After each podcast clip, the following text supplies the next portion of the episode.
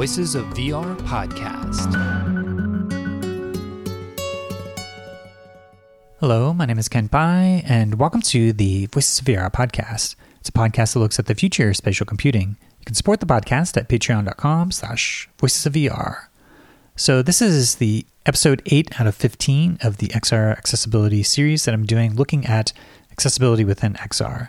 So today's episode's with Mark Steelman. He's a senior Unity engineer at Transfr. And so he's looking at the topic of career exploration and job training within XR. So he was giving a demo showing some of the different applications where you can go into XR and get a sense of what some of these different jobs are.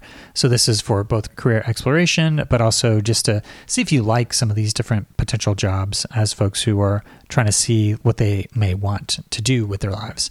Now, there's this other dimension, which is how is accessibility starting to come into play? Is XR going to provide new opportunities for folks to have a more equitable shot at getting one of these jobs or to actually demonstrate that they have the skills necessary to execute the job rather than doing a interview where some of their disabilities may be disclosed and they may get discriminated against. So, lots of stuff to explore of career exploration and job training experiences how XR can start to be an intermediary when it comes to job training as well as helping folks get jobs. So that's what we're coming on today's episode of the Voices of VR podcast. So this interview with Mark happened on Thursday, June 15th, 2023 at the XR Access Symposium in New York City, New York. So with that, let's go ahead and dive right in. I'm Mark Steelman. I'm a senior Unity engineer at Transfr, and I'm also a XR Access working group member. I've been interested in how XR can help people learn new skills, and I get to work on that every day by building our career exploration and job training experiences at Transfr. Great. Maybe you could give a bit more context as to your background and your journey into the space. Sure. I got into this space about six years ago when I got my first HTC Vive, had that mind blowing VR moment. And from there, I saw you know XR as the future of computing. And at the time, I was a college student, so I really wanted to understand how could this help me learn because I was learning so much at that time. And I've always just been interested in how technology can have an impact on people's lives and how I can have as much impact to help the world out. So yeah, I really saw you know XR as just this amazing opportunity to help people along in their lives in various different ways because it offers so many new ways to take in information as well as to give input in different forms.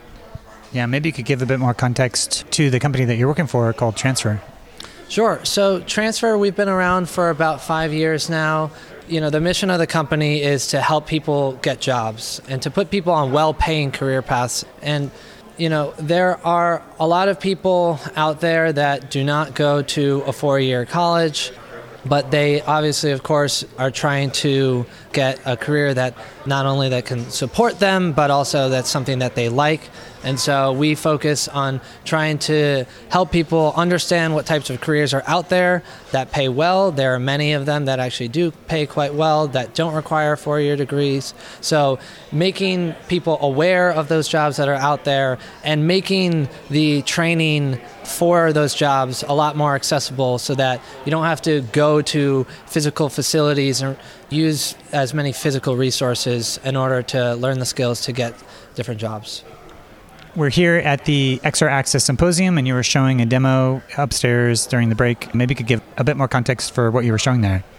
Sure. So we were showing the career exploration product that we have, which you can think of as a VR career fair. So if you have ever been to a career fair, you've probably walked by a booth, a bunch of different booths, gotten a pamphlet, and talked to someone what a job is like, but you still don't really know what that job is like because you haven't been on the job. So the idea is we have these short, five minute long experiences where you can be on that job and very quickly get an understanding of what it's like to work in a particular career and importantly, whether or not you're interested in it. A lot of people will think they like a job and then in their first week they realize, oh wow, this is not what I thought it was. And so we want to try to alleviate that by letting people realistically explore what careers are available. And what were some of the accessibility specific features that you're also showing off here? Sure, yeah. So we want to try to make sure that people of all abilities are able to get employed. So most recently, we've developed a captioning feature. We also have a attention director feature. So if you're not entirely sure where you should be interacting, let's say you need to pick up a wrench and you're not actually looking at the wrench and you're confused, especially if you're new to VR, there's so many things going on. Where and what should you be doing? Our attention director will use spatial audio and arrows that will direct you to where you need to go. And we also have reminders to make sure that if you missed a voiceover line, right, that that gets repeated so that you always know what you should be doing at a given time. We also have things like controller tooltips to make sure that if you need to be pressing a button, that that button on your particular device, this is cross-platform compatible, will show you what button on that device you need to be pressing. We also have height adjustment, so a lot of the times you might be in a scenario where you have to be reaching up and you're working underneath a truck. Well, we want to make sure to adjust the base of the truck so that that's at an appropriate height where you can still reach it, but it's also not clipping into your head. So, those are some of the features that we currently have. Some of the things that we've talked about potentially adding are labels for our different experiences, like what experiences can be done with one hands versus two hands, seated versus standing. And, you know, we're just eagerly trying to gather feedback from the community to see what features in accessibility that we could add to make sure that more and more people can explore different careers and get job training.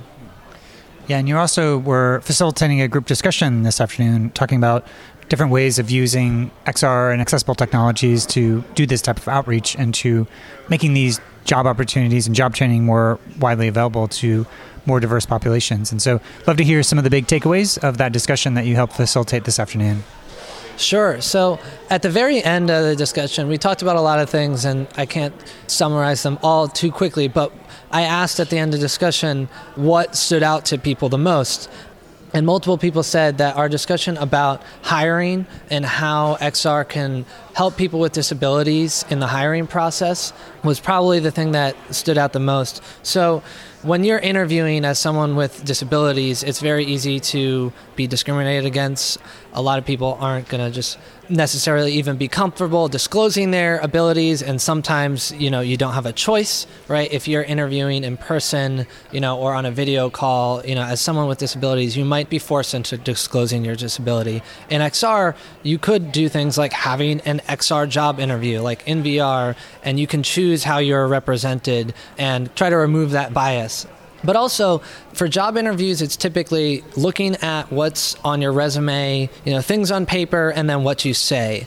But you can't necessarily demonstrate what you can do as easily in certain job interviews. And so, what we do at Transfr is we try to work with the employers and show them the results of their VR trainings because that is a much more direct representation of what they can do, right? So if you can just go and demonstrate your abilities as opposed to what you can say and have on paper, that's just an additional way in which you can convey to employers, like, yes, I am ready for and I am capable of doing this job. Is there anything else that you wanted to mention from your session? Sure. Yeah, I think it's just really important that we have people from a lot of different perspectives that get involved in the talks on accessibility in XR because I think that's you know just a really important thing with accessibility is you need to represent all sorts of people from all sorts of walks of life, and we just need more people involved in this space. You know, I think as Shiri mentioned at the beginning of the symposium, we want to be proactive about this and not reactive. We don't want XR for people with disabilities to be a second thought. You know, from the ground up, if we make sure that this technology is accessible, it's not only going to be better for the world, it's going to be better for businesses too, right? Like the more people that you include, the more customers that businesses are going to have. So I just really think that it's currently an area where not enough people are involved in the XR space when it comes to accessibility. So, you know, it's just really important that we vocalize that and that people understand that it's going to help, you know, in terms of inclusion and help the bottom line for businesses.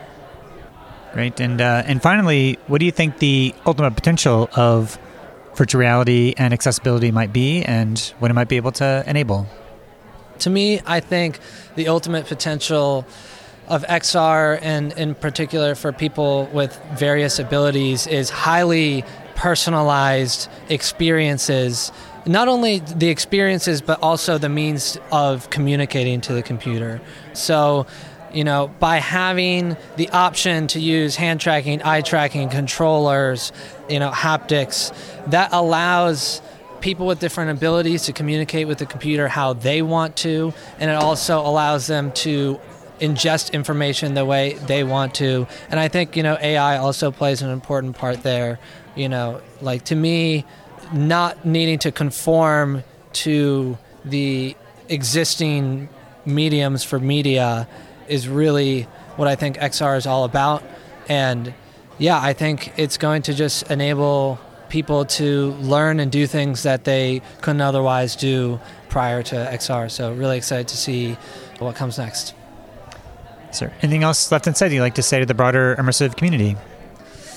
Um, I would say it is fantastic to get to come back to in-person events and that everyone in the XR community, if you have only been involved in the XR community virtually and via Twitter, VR, whatever it is, I highly encourage you to come to in person events wherever you can find them. And if you can't find them in your local area, create them just because we do need to understand that while technology enables us to get close together from a distance, we still need to build good connections in person, and it's going to be a better way to improve this technology going forward. So, yeah, hope to see more people in person.